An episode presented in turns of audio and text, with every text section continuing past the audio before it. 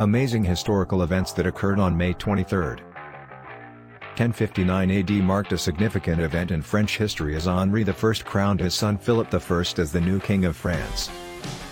Fast forward to 1430, and the legendary Joan of Arc was captured at Compiègne and sold to the English. In 1568, the Netherlands declared its independence from Spain, a momentous occasion that paved the way for the country's autonomy. In 1701, notorious pirate Captain William Kidd met his demise when he was hanged in London after being convicted of piracy and the murder of William Moore. Finally, in 1845, the New York City Police Department, NYPD, was formed, effectively replacing the outdated night watch system. Thanks for watching.